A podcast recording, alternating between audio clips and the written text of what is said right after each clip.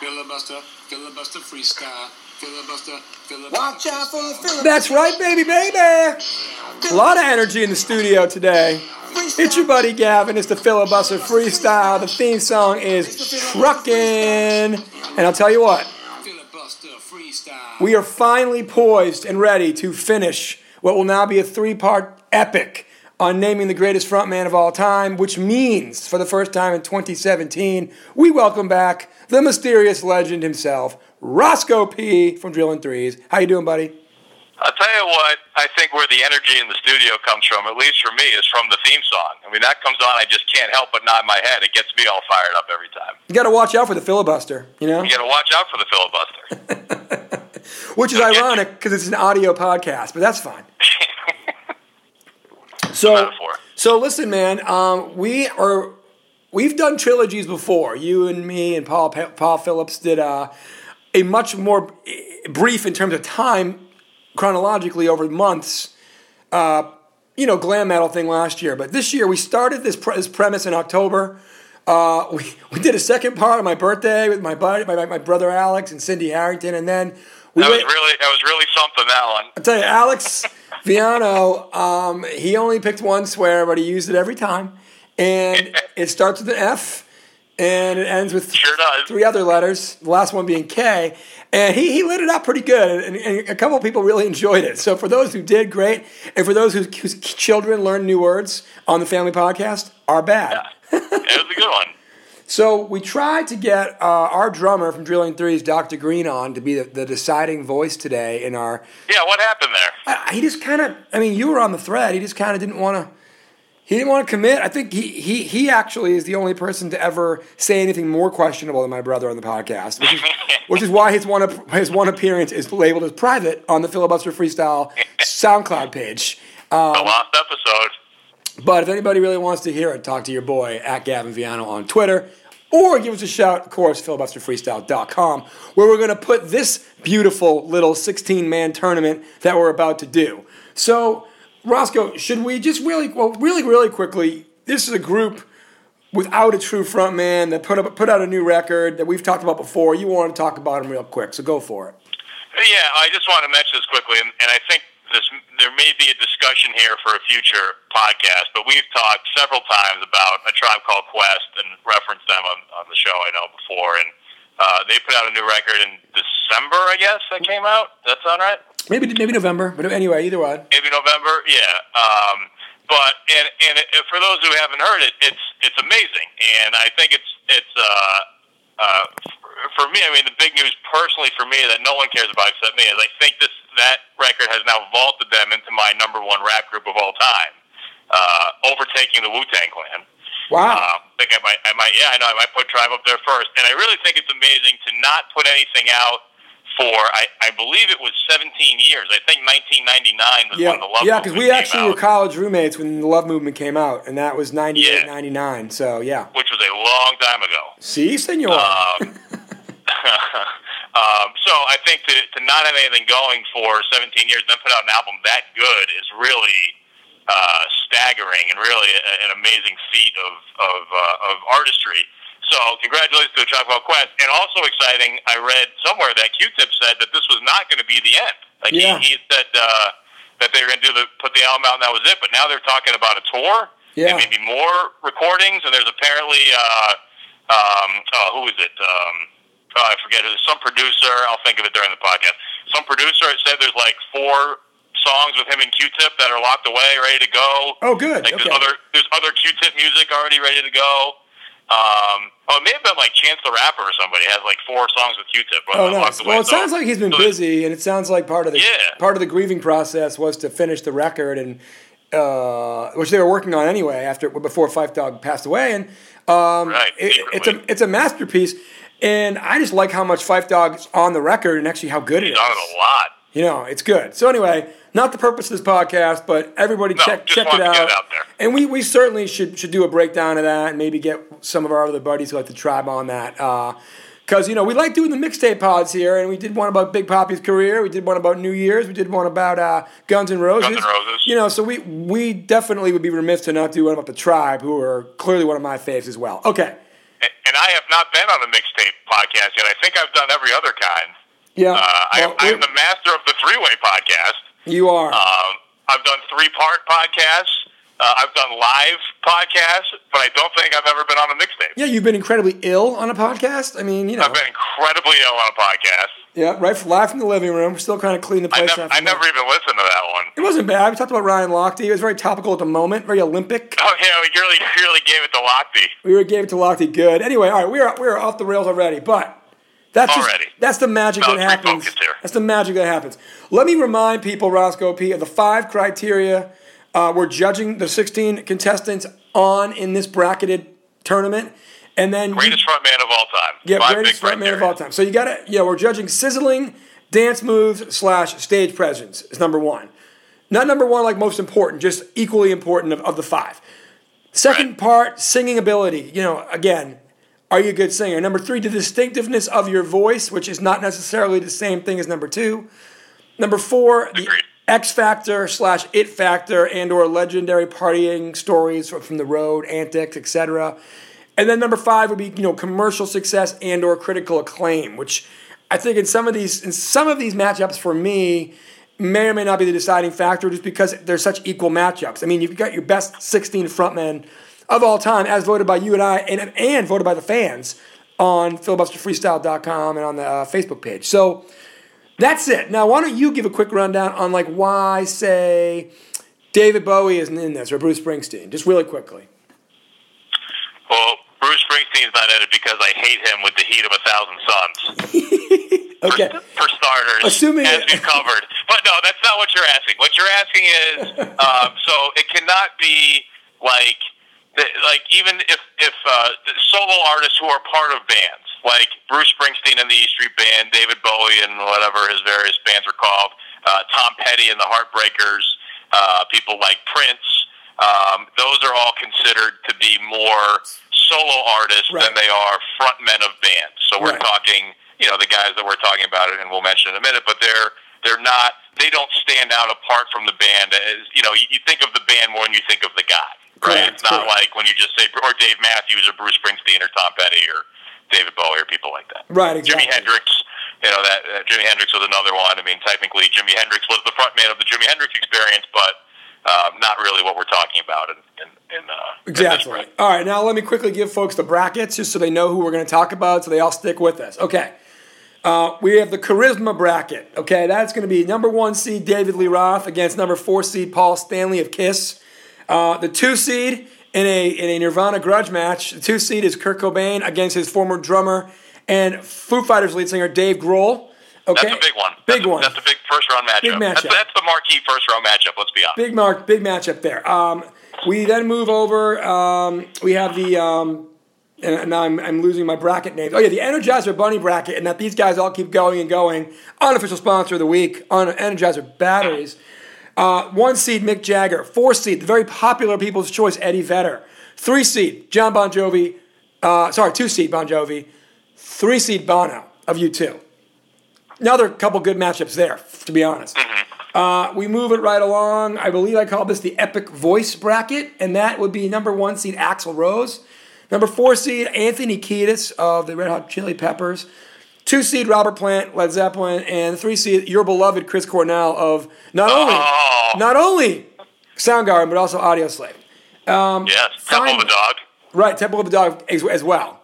Uh, final bracket is um, the, I call it the triple threat bracket, just because these guys couldn't really be defined by anything else besides just being great. Um, really interesting matchup. Number one overall seed Freddie Mercury um, going up against a really interesting guy to get in, which was Chuck D of Public Enemy fame. Um, you know, we, we both love his candidacy. We, we love that he's in the tournament. Tough matchup in the first round coolest pick of the coolest pick of the bracket by far. for sure.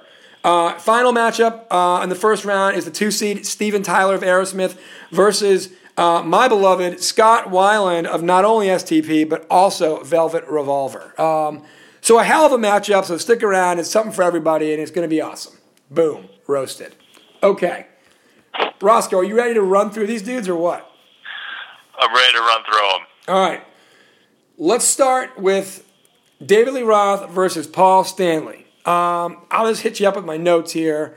To me, it's an easy one. Um, my only concerns with DR, DLR, David Lee Roth, long term, is that he was ultimately replaceable by Van Halen. Um, Sammy wasn't as. Ah, ah, no, I cannot. That is very questionable. Oh well, listen, Sammy wasn't as good, but he's definitely made people forget about Dave. I mean, they kept making money and making records and making their fans happy. You know. Uh, and he also didn't hold Okay, up. well, fi- finish finish your point. Well- I mean, that you're off to a rocky start there, but Well, finish your finish your notes. he, he didn't he didn't hold up as, as well as a solo artist than some of these other guys. And then when he came back to like reboot fronting Van Halen, he was just never the same. You know, um, I don't think he. I mean, he beats Paul Stanley in all five categories. This isn't even this isn't even close. So I'm just saying, long term for DLR, it could be hard, but in this matchup, it's not even not even close. Yeah, I agree. Uh, Paul Stanley's in there because you know he's one of the inspirations for doing this because he he is kind of that classic frontman.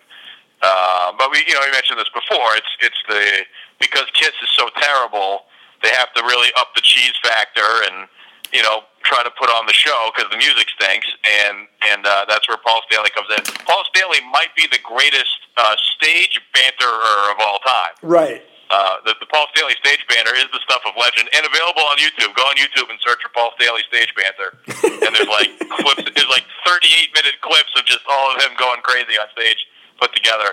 It's it's worth it. It's worth your time. But um, you're right. He loses to uh, David Lee Roth in in all five categories. Um, DLR advances to the next round. No question. Okay, up next, marquee matchup, but we're doing it right now. Kurt Cobain, Dave Grohl.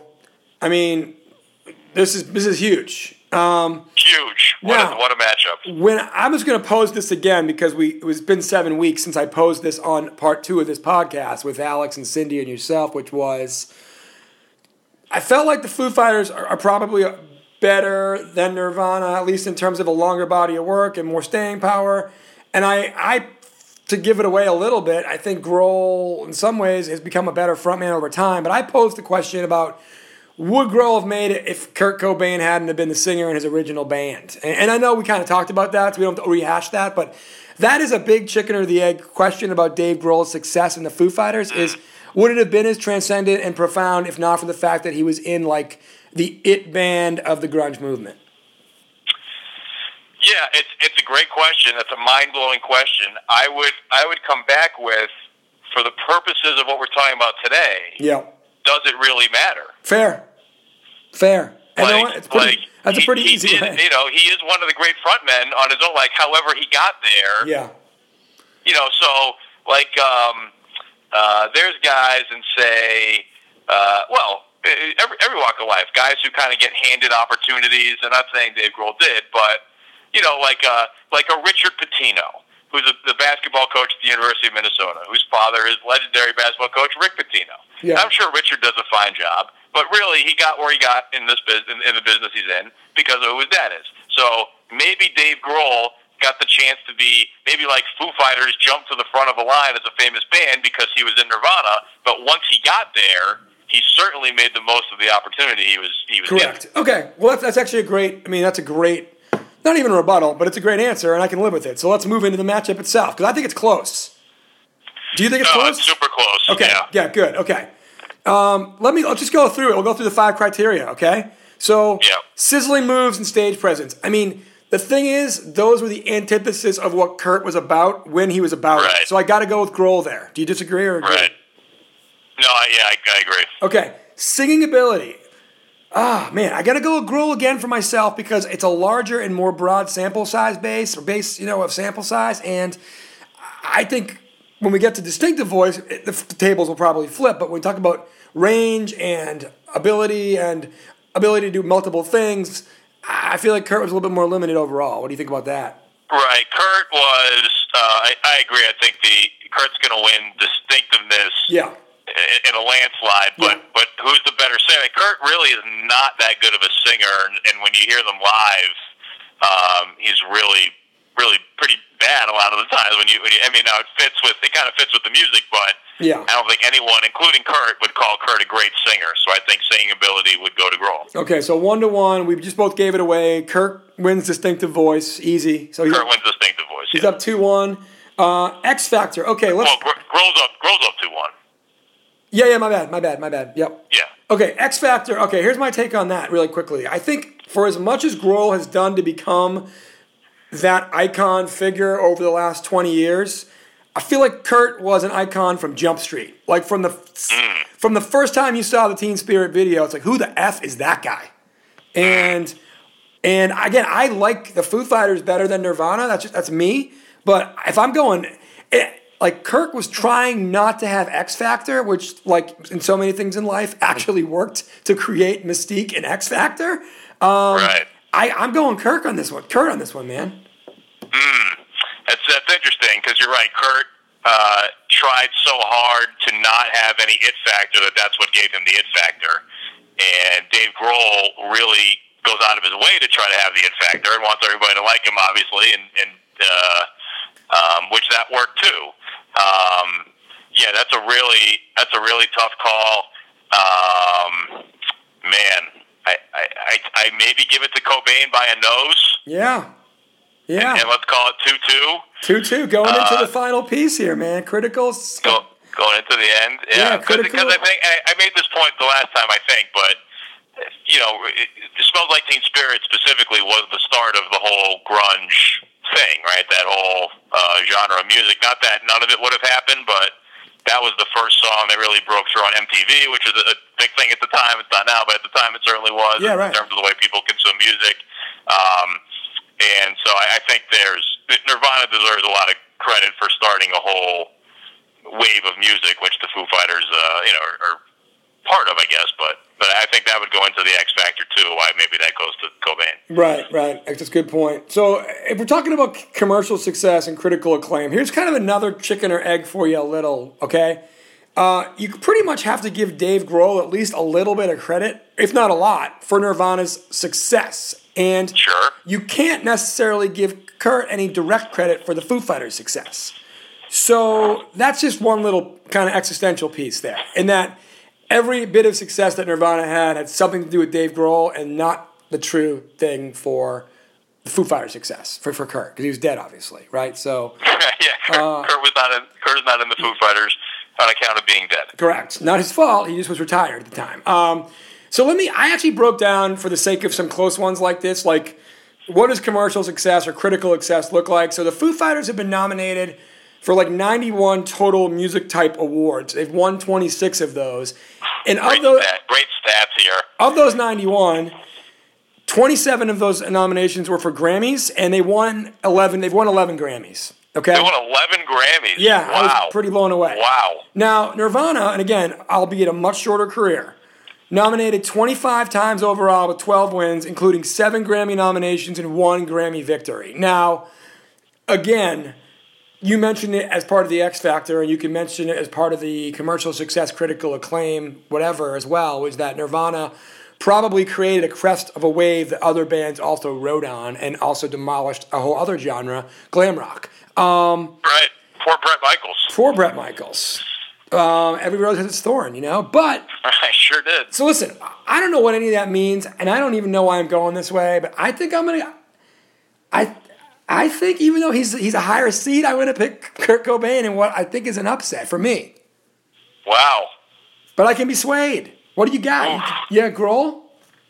I, I went the other way. I was really surprised. I went Grohl. Like as I was looking at the bracket, I thought for sure I was going to take Cobain because, uh, unlike you, and actually what's really interesting is you like Foo Fighters more and pick Cobain. I like Nirvana more and pick Grohl. Um, uh, I, I just think, I just think Dave Grohl is more. I'll tell you where. See, uh, Yeah, well, let's do it though, because I think I think what you're gonna do here is just because just because like somebody won three of the categories, like for instance, yeah, not, doesn't it's, mean it's they the won. is greater than the sum of the parts, right, right, right, right, exactly. I mean, these are just because, and I think I think you said this last time. Like, if, for example, um, eh, you know, maybe go back to the last. If, if like David Lee Roth's stage presence is, you know, if he beats Paul Stanley hundred to two, even if singing ability is close, you know what I mean? Like it's not just who wins each category; it's like by how by much. how I much? guess. Right, by how much? Right. Yeah, there's right. there's that, and and I think there's kind of an overall. You just want an overall feeling, and right. you know, my my Nuke Lelouch don't think just throw answer is that if I had to pick one front man, it's it's Grohl. He's just got more of that front man personality. Yeah. Um, and I'll tell you he, what. He wants to be that guy. Like Cobain, like this is what we were saying. Like Cobain didn't really want to be that guy. He doesn't want to be the guy who's got you know eighty thousand people singing in unison and chanting or whatever. And Grohl wants to be that guy. And he's right. good at it. Right.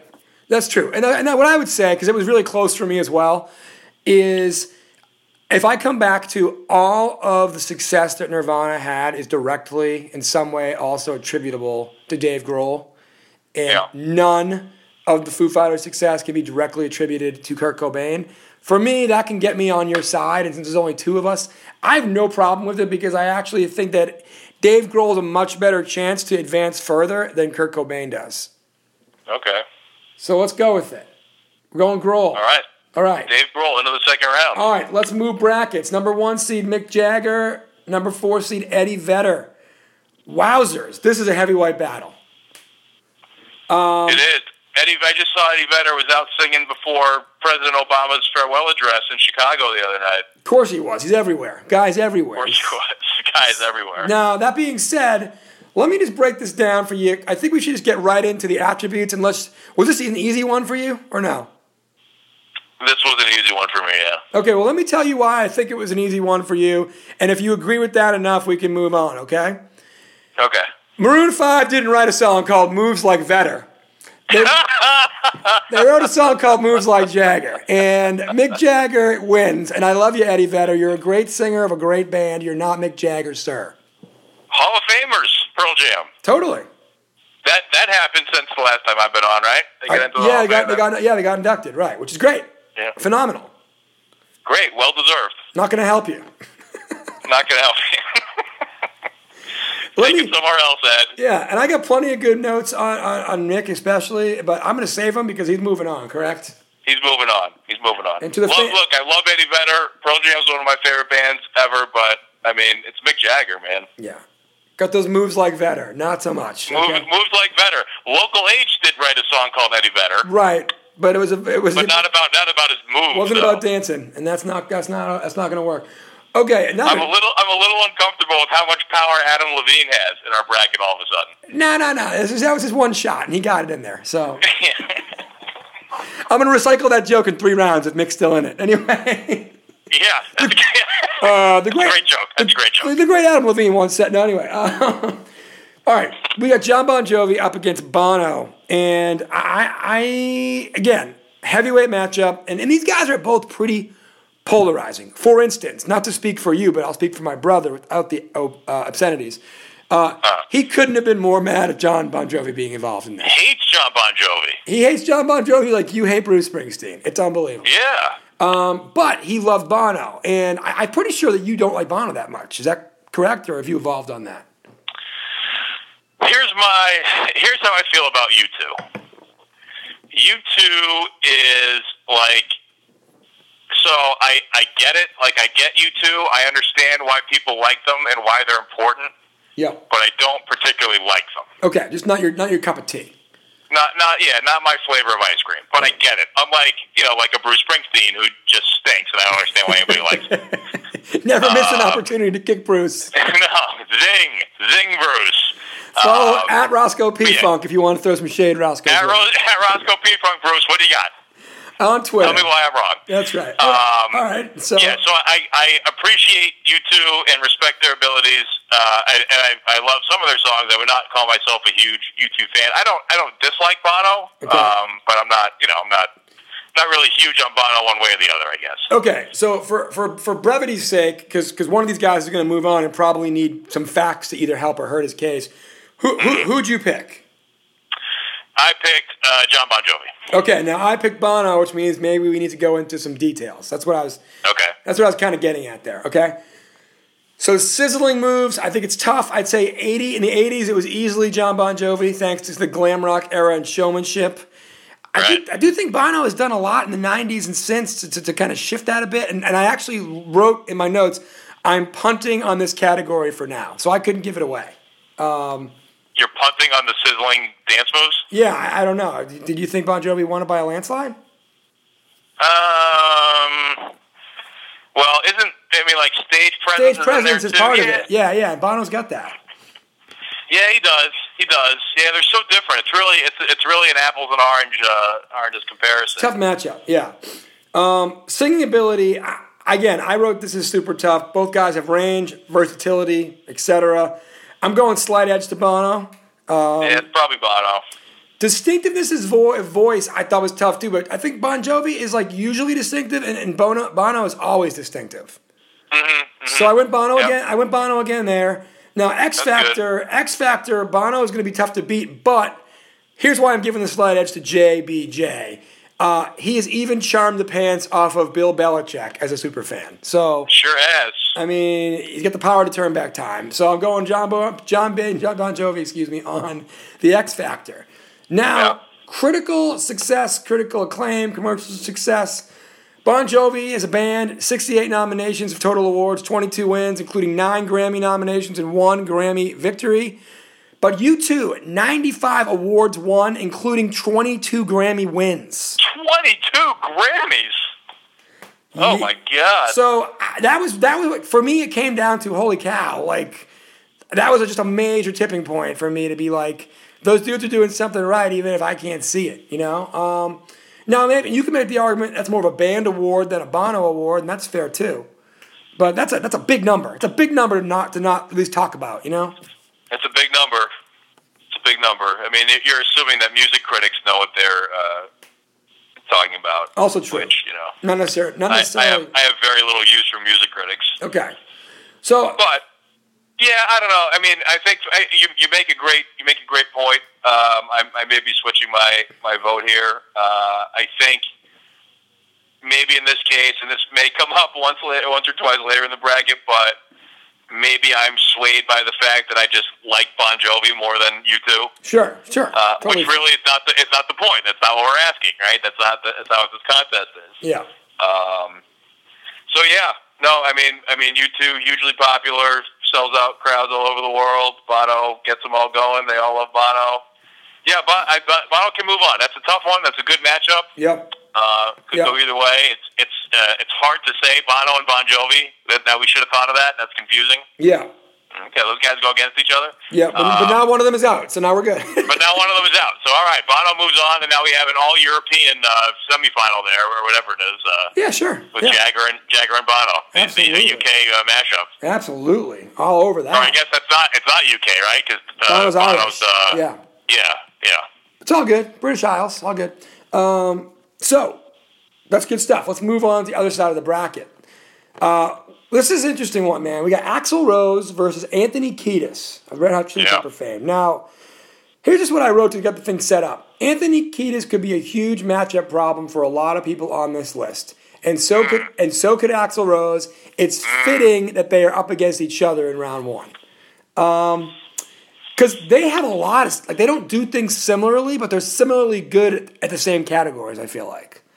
Um, do you have any? I mean, was this an easy one for you, or no? Or no? Easy. Yeah, it was Axl, Axl all the way. Yeah, Axl all the way. All right, I'm going to save my, my notes then, but I definitely wrote Axl. Enough said. Next question. So, but I do want to point out one thing. Uh, in terms of X Factor, I thought these guys were really here's really interesting take on their X Factor, at least in my mind. Okay, both these guys are beneficiaries and or dependents on at least one other mega persona in their respective bands. Yep. Yep. Obviously, yep. Slash and Flea. My ultimate Right. takeaway is that the Chili Peppers are literally an X Factor band that benefits from having at least two virtuosos in the band. So Flea and John Frusciante at the peak of their powers, both virtuosos of their instruments. Uh, And you could argue Chad Smith is too. that's what I wrote. Plus, Chad Smith is no slouch. So, um, and I do feel like Guns N' Roses is not fully respected or appreciated without Axl and Slash on stage together. So, you know, again, uh, we're going Axl, but I did think that was interesting to bring up since we're not going to talk about Anthony Kiedis again. Anyway, Right, but but we don't really have a fair comparison. Like like you're saying, and I would agree that Axl is not as impressive when Slash isn't there with him. But we don't know what Anthony looks like without Flea because that's never happened. Right, they've always been together. Good, good point. Like Good- if like if Flea left the Chili Peppers, would Anthony look as good? Maybe not. Right, right. And either way, it just Guns N' Roses all over these guys. You know, uh, all over these guys. Yeah, I mean Anthony Kiedis. I think I said last time he's he's the the worst singer of a Hall of Fame level band. Yeah, Uh, and, and I love their band. I love their music, but um, I, I just think he doesn't have the singing chops to move on. Uh, plenty of charisma, great looking. Um, Yep. You know, sizzling moves. yep. Uh, he's got a lot. Distinct. He's certainly Distinct voice. yeah, distinct. Yep, yep. Great distinct voice. Perfect for his. He's he's a perfect guy for his band, right? Correct. Like that's a really good. Chili Peppers are a really good team. Absolutely. Like, you know, and even though they've gone through a bunch of different guitar players and seem to keep finding guys who can really do it, except for Dave Navarro, who might be the best guitar player they've had, who couldn't couldn't work out. Right. Um, but they've had a few guys who can really do it. But uh, but but the key is there that that group really fits together uh, perfectly. Correct. Uh, more more than one guy any stand, one, one any uh, one of them stands out. Correct. And I will say to the Chili's to give them one more bone here 16 Grammy nominations and six wins, which is more in, in, on both sides of the ledger than GNR. So uh, good for them. Ah.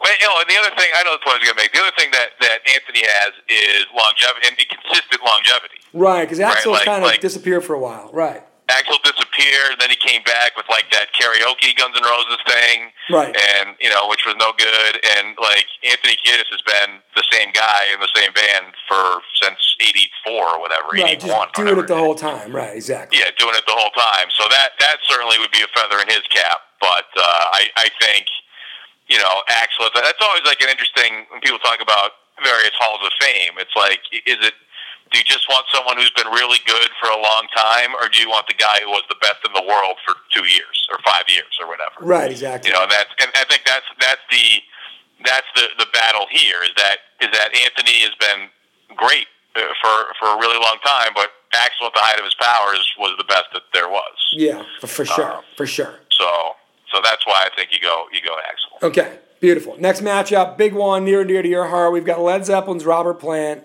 versus Chris Cornell. Um, battle of the big time voices right here. These might be the two best singers in this whole tournament. Would you agree? Oh, it's well, geez, I hadn't even thought of that. Uh, or Scott Weiland might sneak in there. Yeah, he's great, Uh, and more on that later. And Freddie Mercury's obviously great, but um, Yeah. But But, these- yeah, that, that that may be right. Yeah, that, that that's These- these certainly dudes two can- of the best three, if not the best two. these dudes can wail. I mean, they can wail it, wail it, wail it out. Yeah. Um, all right, let's just go through. I mean, this was probably a hard one for you, right? no. You went plan all the way on this. Yeah, I bounced my guy right out.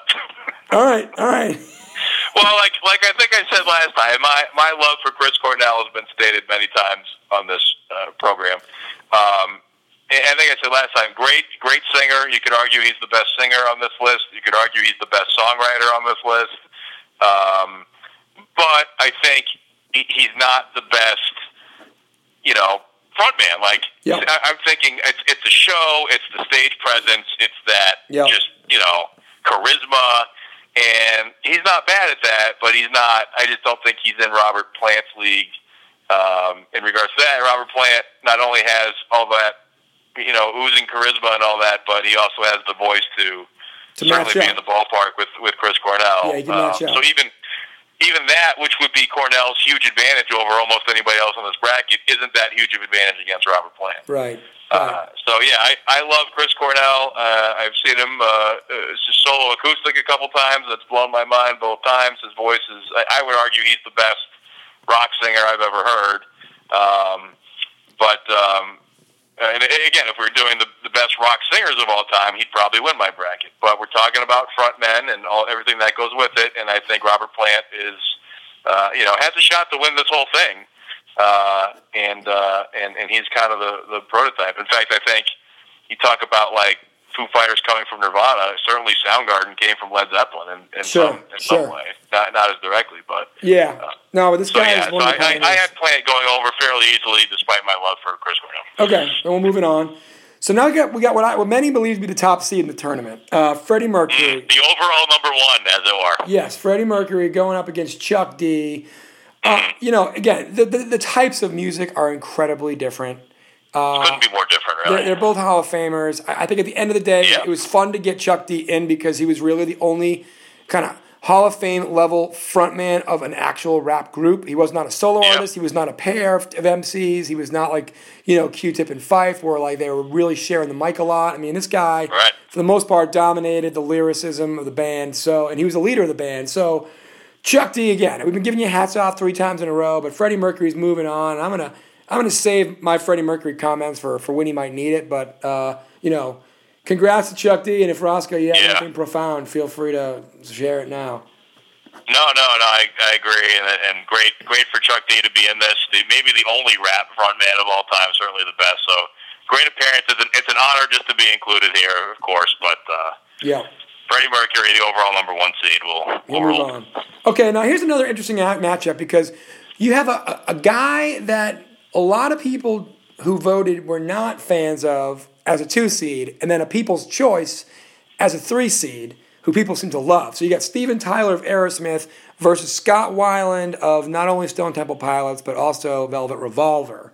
Really interesting Steven, matchup. Ty- Steven Tyler is another guy your brother seems to hate. Does not enjoy Steven Tyler one bit. Not one bit. Not one bit. hey, let me let me let me let me um you know, we couldn't get Dr. Green in the show, but I do have a, a quote which I didn't talk to him directly. I found this on the internet, but I have a third a third person to weigh in on, on this on this contest. Okay? Oh, And I'm going to read a quote. And this quote is by none other than Slash. And Okay. it is about Scott Weiland. okay. He says, I just thought he was a great singer and he'd always been on my mind for Velvet Revolver. He was the one vocalist that I knew who had the kind of voice that would serve what we were going to do. He had a John Lennonish quality, a little bit of Jim Morrison, and a touch of almost Bowie. He was the best singer to come out in a long time, in my opinion. Slash. End quote. Uh, that might be a, a perfect description of Scott Weiland. Right. So I guess what we should say is uh, there's a lot of math that says Steven Tyler should get this thing. But how are you going to go against Slash? I mean, if you go by the categories, what does Steven Tyler even win here? He'll win the first one, right? He'll Yeah, win he's the stage win move, sizzling stage moves. presence. Yeah, he's going to win moves. He's not a better singer. He's not a more distinctive singer. I wouldn't say. I mean, I'd say he could be, but only because Weiland can can be. Just he can disguise his voice. It's always you know you, we, we talked about this last time. You always know it's Steven Tyler because it's always Steven Tyler. He's just doing the same thing. Now again, that does definitely make Weiland a better singer, um, and he's definitely got a very distinct voice. Um, right? Yeah, you know, I agree. I think X Factor. Here's what I'd say about X Factor, right?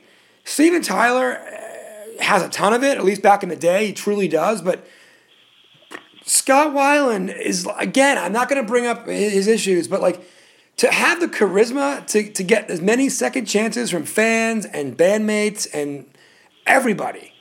Like, everybody wanted Scott Weiland to succeed. And it wasn't because they felt bad for him, it's because he friggin' hypnotized people of how awesome he was. Like, mm, mm. I, I mean, I actually probably had this thing. It was really close, and I was prepared to go with Steven Tyler. But you know what? Screw you, Steven Tyler. That's what my brother would say. You're out.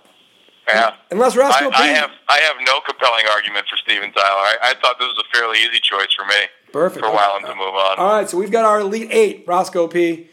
Do Elite you, Eight. Do you have them in front of you? Or you want me to read them off? I got them. One, you want to give them to us? Sure. So uh, in the charisma bracket, we have David Lee Roth and Dave Grohl Yup. in the Battle of the Daves. Uh, in the Energizer Bunny bracket, we have the All-European matchup of Mick Jagger and Bono. The Epic Voice bracket has come down to uh, uh, Axl Rose and Robert Plant. And the Triple Threat bracket is Freddie Mercury and Scott Weiland. Whew, that is power. That is, In, in Battle Battle of the Dead guys there. Are they the only two Yeah, uh, dead alive. guys still Every- still in the bracket? Yeah, Are the only two dead guys in oh Kurt Cobain's dead. The, they're the only two dead guys still Remaining. still alive in the bracket, ironically. and, there, and there you go. And that's that should be a name of a band, Alive Dead Guys. Anyway. The alive dead guy. All right, so David Lee Roth up against Dave Grohl, and you you've picked this round. So why don't we go with who you have, and then maybe we'll talk talk it backwards if we need to. I have David Lee Roth. Um, I think uh, you know he does air splits. He's like David Lee Roth is like you know I talked about Paul Stanley kind of being the inspiration for this and the and the putting on the show. Like David Lee Roth is Paul Stanley in a good band. Right. Right? Like like that's the difference. He's he's the show, he's the clown, but like their music is actually really good, which Yeah. is why he's better and and they're better. Um so yeah, he's you know, he's great. He's the he's the classic 80s rock and roll front guy. He wears spandex and does air splits. Man. And and he's and he's uh, you know, he's outlandish. He's he's uh he's kind of a, a d bag. You know, he's not, but but he's likable and gets the crowd going. he thought that he found the simple life ain't so simple. You know what I mean? So, Yeah. all right, I'm, I'm in with that. I, you know, I, I had I had trouble getting Dave Grohl to the second round, and Yeah, and uh, I certainly think that if we're talking about being a frontman here and, and at the apex of your frontman powers, you can't go against Right. Diamond Dave in this round. Okay. can't go against Diamond Dave. So Mick Jagger and Bono, and the problem for Bono is that you still don't like him, and I think the other problem is that it's it, it, the great Adam Levine never wrote a song called "Moves Like Bono." So Oh, you can't. You see, you got to wait around before you go back. no, I liked it. so I think we got to just move Mick Jagger through, don't we? Yeah, totally. Okay, so let's because I really talk talk about see, and I don't want to get too far in advance here, but if you start, you know, prognosticating on how the heck David Lee Roth and Mick Jagger stack up, now Diamond Dave could be up against it a little bit. You know what I mean? Oh, sure. So anyway, that's, Sure. that's a mega matchup in the final four. But let's keep going. Yeah. Uh, Axl Rose, Robert Plant. What'd you have? I have Robert Plant. Okay. And I'll tell you, this was maybe the most difficult decision of my entire bracket. Okay. Um, really, very, very close. And I'm not sure.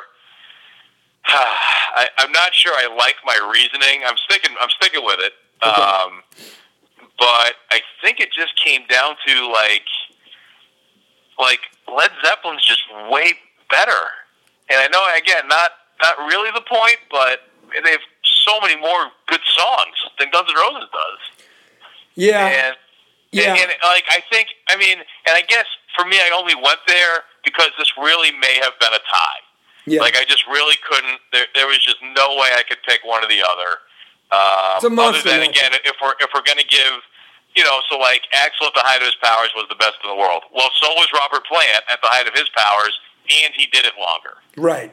Now he wasn't the best in the world the whole time, but he was as good in his time as Axl was in Axl's time. But in Plant's time, really has has lasted longer. Really never went away. Although Led Zeppelin did, but Plant's still out there certainly. Correct. Um, Correct. And, then- and uh, yeah, I, and I don't, you know, we won't, we won't go through it, but um, I was I was on Spotify today just looking at some of the Led Zeppelin albums. yeah. Uh, I mean, I, I think sometimes I forget how great Led Zeppelin really was. See, that's that's I think where I'm coming around on because Yeah. because I you know I did I did the matchup and I'm going through the superlatives right now and I'll, I'll I'll give you one of the telling ones in a minute but you know the bottom line is Led Zeppelin and Robert Plant should not get penalized because they're playing at a whole different level than everybody else. Right. Like Guns N' Roses, again, I did a friggin' mega cast on this in September. Okay, uh, I'm gonna go see them again in Winston Salem in August. I'm gonna probably Oh wow. I'm potentially going to go to Europe and see them. Um, Really? that, that was, I mean, I'm going to go to Europe anyway, but I'm going to plan it to maybe squeeze in a little GNR like overseas. You know, like wow. just because you know I'm not, I, I my my point is. I'm not really a super fan of anybody. You know, maybe, maybe honestly, I'm going to figure out a way to go see Tribe Called Quest, for sure. Oh yeah. Uh, it'll be it'll be a great regret that Q uh, sorry Pfeiffer won't be there, but you know like I, I'm so when I when I when I say this to all the Guns N' Roses fans out there, I want Axl to win this so bad, not because I don't like Robert Plant, because I love Axl Rose, and I I saw him with my own two eyes in August, and he blew me away. He blew me away. But but here we go. And I'm just going to bring this thing right down to commercial success and critical acclaim because I think it's the only place you can have separation that's that's based in fact. And again, with a grain of salt, to Roscoe's point about Grammys and about critics and all that. But Guns N' Roses, again, albeit on a huge hiatus overall. I mean, Chinese Democracy took like 20 years to make, but 27 nominations in terms of all awards ever and 10 wins in those, but three Grammy noms, zero Grammy wins, okay? That's Guns N' Roses. That's Guns N' Roses. Now, okay. talk about commercial success and critical acclaim. For awards worldwide, Led Zeppelin has been nominated 896 times. Oh. They have won 638 times. Oh my god. They have been nominated for seven Grammys and they won five Grammys. So five out of seven times they get nominated for a Grammy, they win it. Um, Guns N' Roses 0 for 3. I mean, Robert Plant, you can't go wrong. Axl Rose, you can't go wrong. I can go with Robert Plant here. Let's do it. I, I have a I have a, a scorching hot take. Hey, So, uh, Appetite for Destruction, I think, is the, the best album of whatever you want to call that kind of music. Yes. Is that you know hard rock or you know whatever whatever you want to call it, but yes. that's that's the best. So I'm excluding that from what I'm about to say. Okay. So, I, but outside of Appetite for Destruction, I'm not really sure how many Guns N' Roses songs I really like. Ah. How about that? Now I'm gonna. I mean, I like a lot of Guns N' Roses songs, but I, I hear what you're saying. Um, and what your I guess your your additional point is is that you like a lot of Led Zeppelin songs. Oh yeah, let me re- just because I happen to pull it up. Okay. This is the track listing for Led Zeppelin four. Okay. There's eight songs. I'm just going to read all eight songs, start to finish. This is Led Zeppelin 4. Black Dog, Rock and Roll, The Battle of Evermore, Stairway to Heaven, Misty Mountain Hop, Four Sticks, Going to California, When the Levee Breaks. That's Led oh. Zeppelin 4. That's eight for eight. like, Keeps on Like- raining, the levee's gonna break. I mean, that's a jam, and that's eighth. That's eighth song on the record. Woo. that's eighth song on their fourth record. Like, how many bands can't put out a greatest hits album with eight songs that good? That's one album. Yeah. Wow. And there's not even a clunker. Even Thriller, which may be the best album of all time, that has two songs in there. You kind of go, eh, I don't really know that one. I Yeah. mean, it's got it's got like the six best pop songs of all time, but then it's got a couple that aren't that good. Right. Like that's that's eight for eight. Yeah. That's money. That's money. And I will say that the, the Guns N' Roses did release uh, Chinese Democracy, and I know that Axl fired everybody besides himself like six times over, but that's that's on him. And uh, Robert Plant moves on. Okay. So we got one spot left. Tough one, tough one. Axl was great. That's Axl's a tough the man. one. But I mean, it's Robert Plant, man. It's Robert Plant. Robert Plant. We got Freddie. There's only like two. There's only like two guys, maybe three guys in this bracket who had a chance of beating Axl, and Robert Plant was one of them. Absolutely. Now, Freddie Mercury, Scotty Weiland. You got Freddie Yeah. Mercury in this one or what? Yeah, this is where it ends for your guy. Okay, and I, I'm okay with that. You just, you know, here, here's what I wrote about Freddie, and this is actually from my Chuck D notes, but sizzling moves, nobody is beating Freddie. uh, distinct, Yeah. Distinctive voice, I think Freddie's probably more distinctive than, than Scott Weiland. Yeah, Uh, singing ability, I mean, Freddie Mercury's got pipes for days. yeah, really close. Yeah. And, and I think X Factor. I mean, the dude. I mean, again, there's a couple couple big time X Factor guys too, but I gotta go Freddie Mercury here, right? Yep. Okay. So we got a final what a Final Four. Final- Look at this Final Four. final four, and you got a little something for everybody. You got, you know, Yeah. a, a- a guy that we both thought, David Lee Roth, who had a shot. We got a guy who Cindy Harrington and Andrew Patterson both thought hands down would win it. Freddie Mercury. You got the aforementioned Robert Plant, who we just chronicled in, in, detail, and then we got ourselves a little. We got Adam Levine's favorite guy in the bracket. Adam Levine's pick. Right, Mick Jagger. So props to props to both Adam Levine and Slash for weighing in on this, this podcast with us. Yeah. I can't wait to hear from their attorneys. Anyway, I hope I do. Yeah. It means people are hearing it. Um, PhilBusterFreestyle.com. By the way, folks, when you listen, especially on Facebook, share that with your friends, man. Help us out. It's almost we're almost through our second year here. We've gotten bigger, but like Roscoe pointed out, we gotta get bigger. People care. We need more Gotta- people to care. We gotta get more. bigger. So do us a favor. When you like it, that's awesome. Please share it. That's that's that's the real hotness. And uh, I don't know. We'll think of a prize for you guys somehow. I don't know how I'm gonna do that yet, but I want to give prizes to people who help share the word. Roscoe, help us think. Oh of that. yeah, totally. T-shirts. We need T-shirts. We do need like t-shirts. Hats or something. Oh, we need swag. You're right. Okay. Filibusterfreestyle.com swag coming your way. As soon as I can figure that part out. Uh, all right, man. Let's keep it rolling. David Lee Roth versus Mick Jagger. Oof. Now you picked these. Did you? Did you? uh, Two questions. Did you have these as your four, as your two matchups? Yes. Okay, you picked this final four. So who do you got in the, in the DLR Mick Jagger matchup?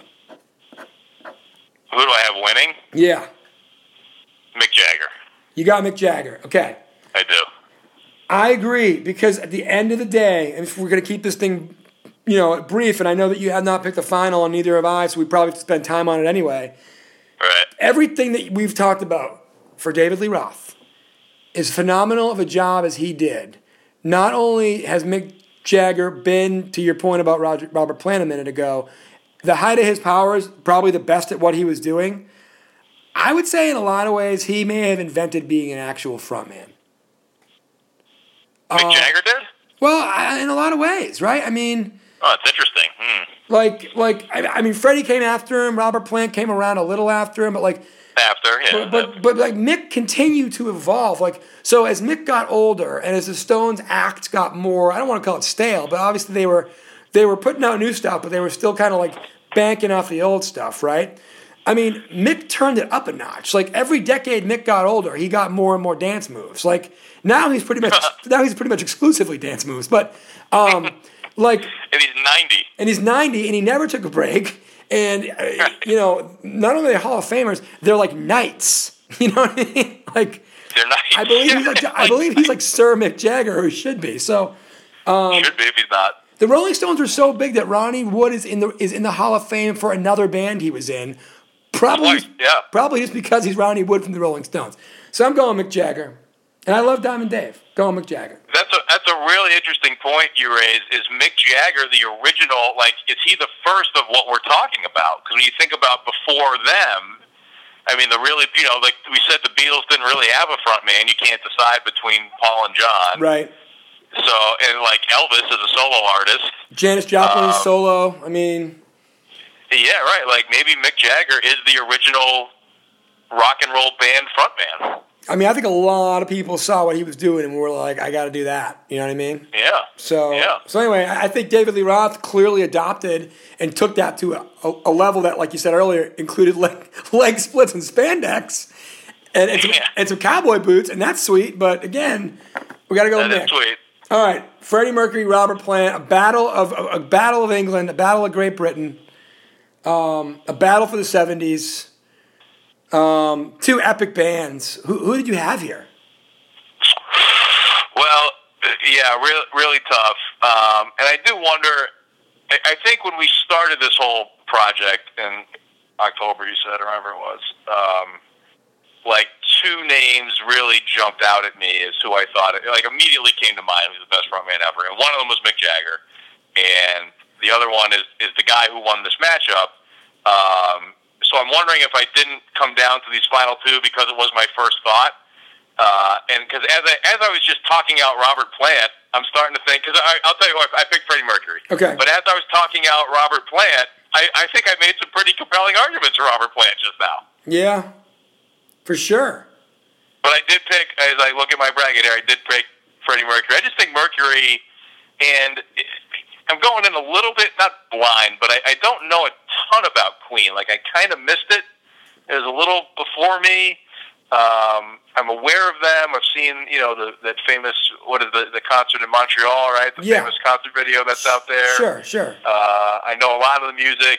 I just think the whole band and Freddie Mercury was just like a whole different thing. It was like a whole different level. It was like great theater and great music and Yeah. great singing and great performance. It was just a, it was so different from what anybody else was was doing, and it had it had all the pieces. You know, it had like like the theatrics of Kiss without being cheesy, but with great songs and great singing, like you know, like Robert Plant does, or or Chris Cornell does, you know, in, or Mick Jagger, uh, or like the great song. Uh, Mick Jagger's a great singer, but they have great songs. Right. Um, you know, so yeah, I, I don't know. I, I think I think Mercury is just sort of on a on a different level as a front man. Yeah. Um, although I, I, I would say I do enjoy, as I as I just argued, I do enjoy the music of Led Zeppelin uh, better than than Queen. But and you know, again, at this point, we're down to the four best of all time. Obviously, everybody's legendary, and you can go you can go either way. But I do think Freddie Mercury was just kind of a, a different level as a performer Yeah, and I, I think and, and, and unique. Like you said, no one else has been Freddie. That's right. I mean, he's a unique.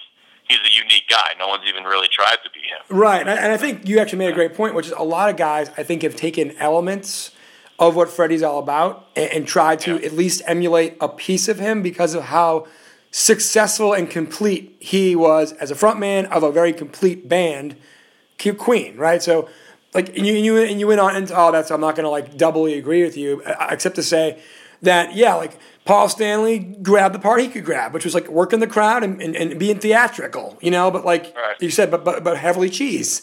Um, you know exactly. So yeah, I, I have no problem with that. And frankly, I made this argument on I don't remember if it was the first one or the second one of our installment here, but if you watch Robert Plant and like a lot of the live shows they did, like he is not super engaging or compelling with the crowd, other than he's in the best band in the world, he's got the best voice in the world, and he's singing the best songs in the world. You know, like like Freddie Mercury is again, he's not doing what Diamond Dave did, but he's doing his own version of that. You know, he's doing he's draping himself in flags, he's wearing different costumes, like he's he's he's fully engaged in, in the crowd digging what is happening on stage. Um, and that's something that makes you, good. Go ahead. I was going to say something else about Robert Plant. In, to paraphrase Spinal Tap, uh, Robert Plant is, is up there wearing tight slacks with an armadillo in his trousers, and he, he had he had a lot of that going for him. Correct.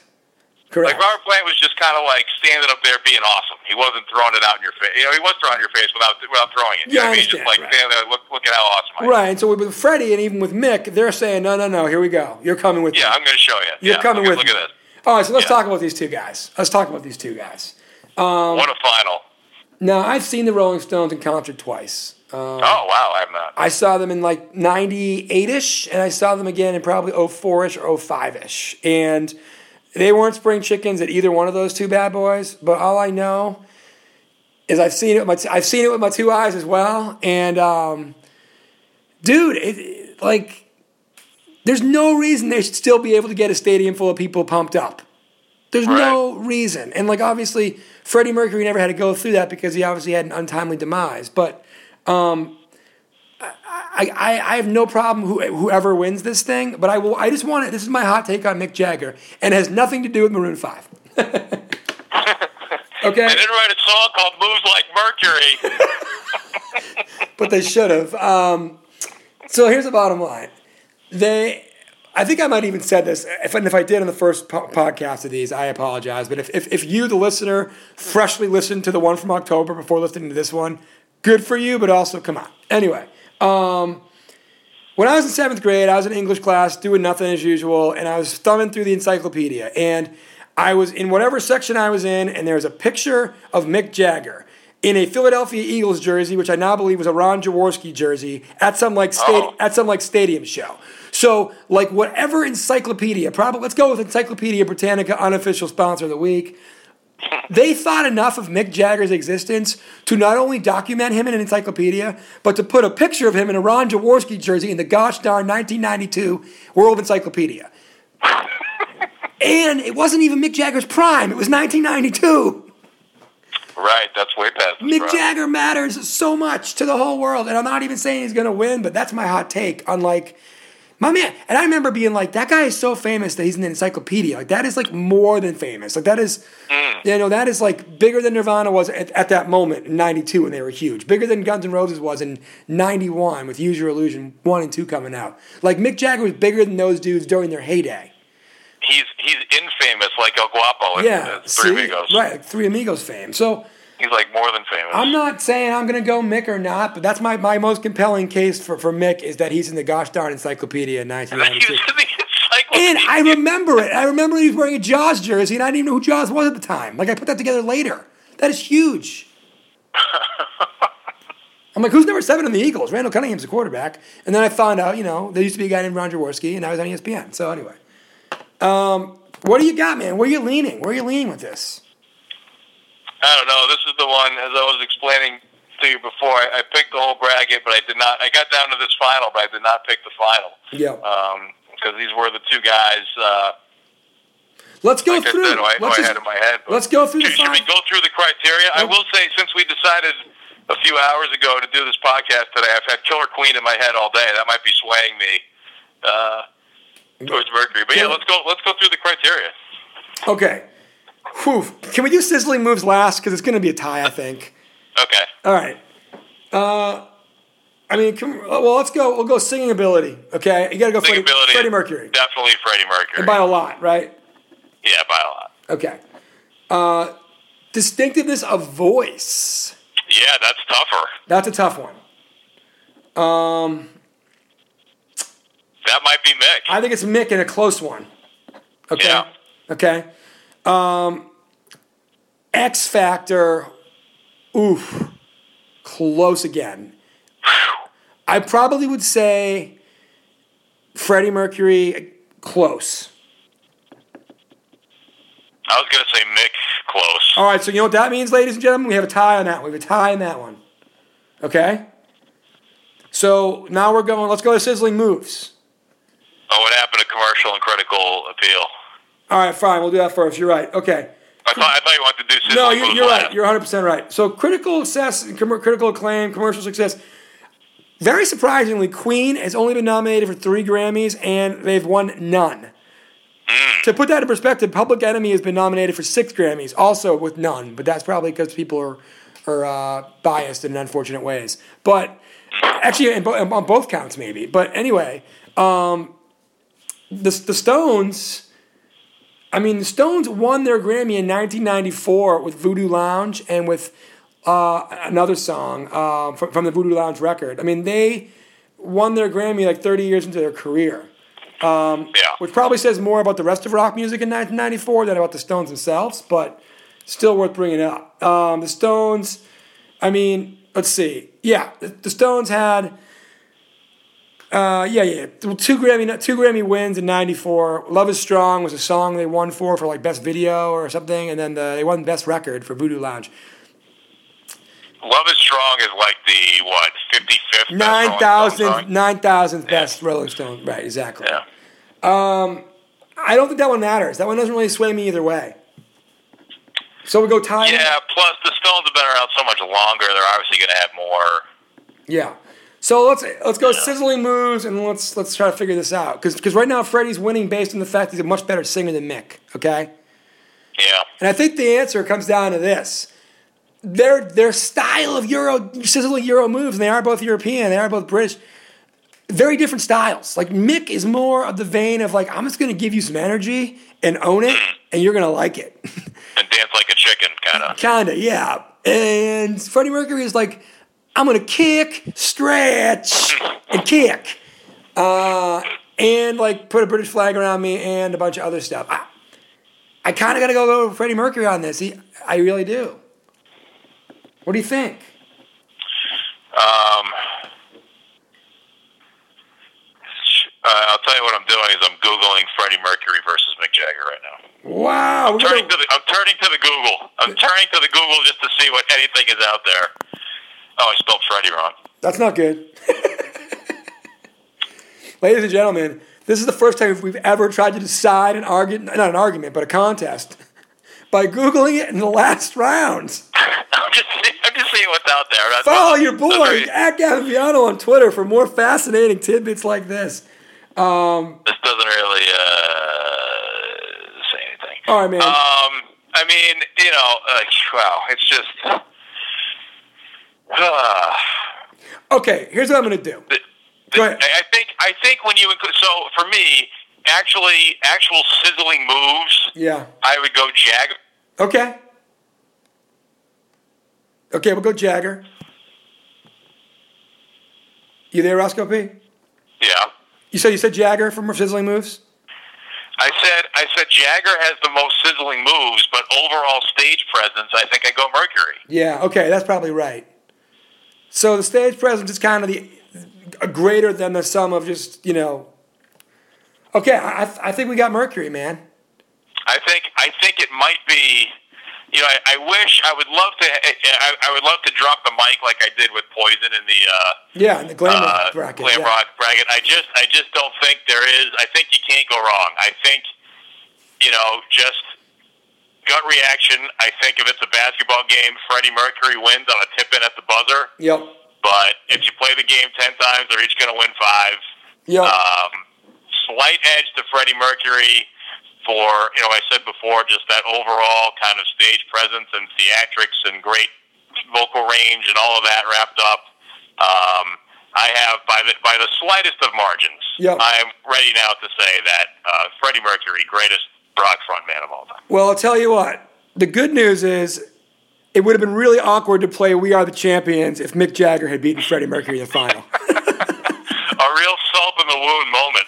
we are the champions. It would have been really weird. Anyway, um, wow. Okay, that's fantastic. So the bottom line, ladies and gentlemen, is if you agree, if you disagree, you know, go on the Facebook page, leave us a message, go on Twitter, blow us up at Gavin Viano or at Roscoe P Funk. But if anybody who is either in Queen now, Brian May, I'm talking to you, or any of the guys in Rolling Stones, including Mick, want to come on, we'll vote for we'll vote for your guy.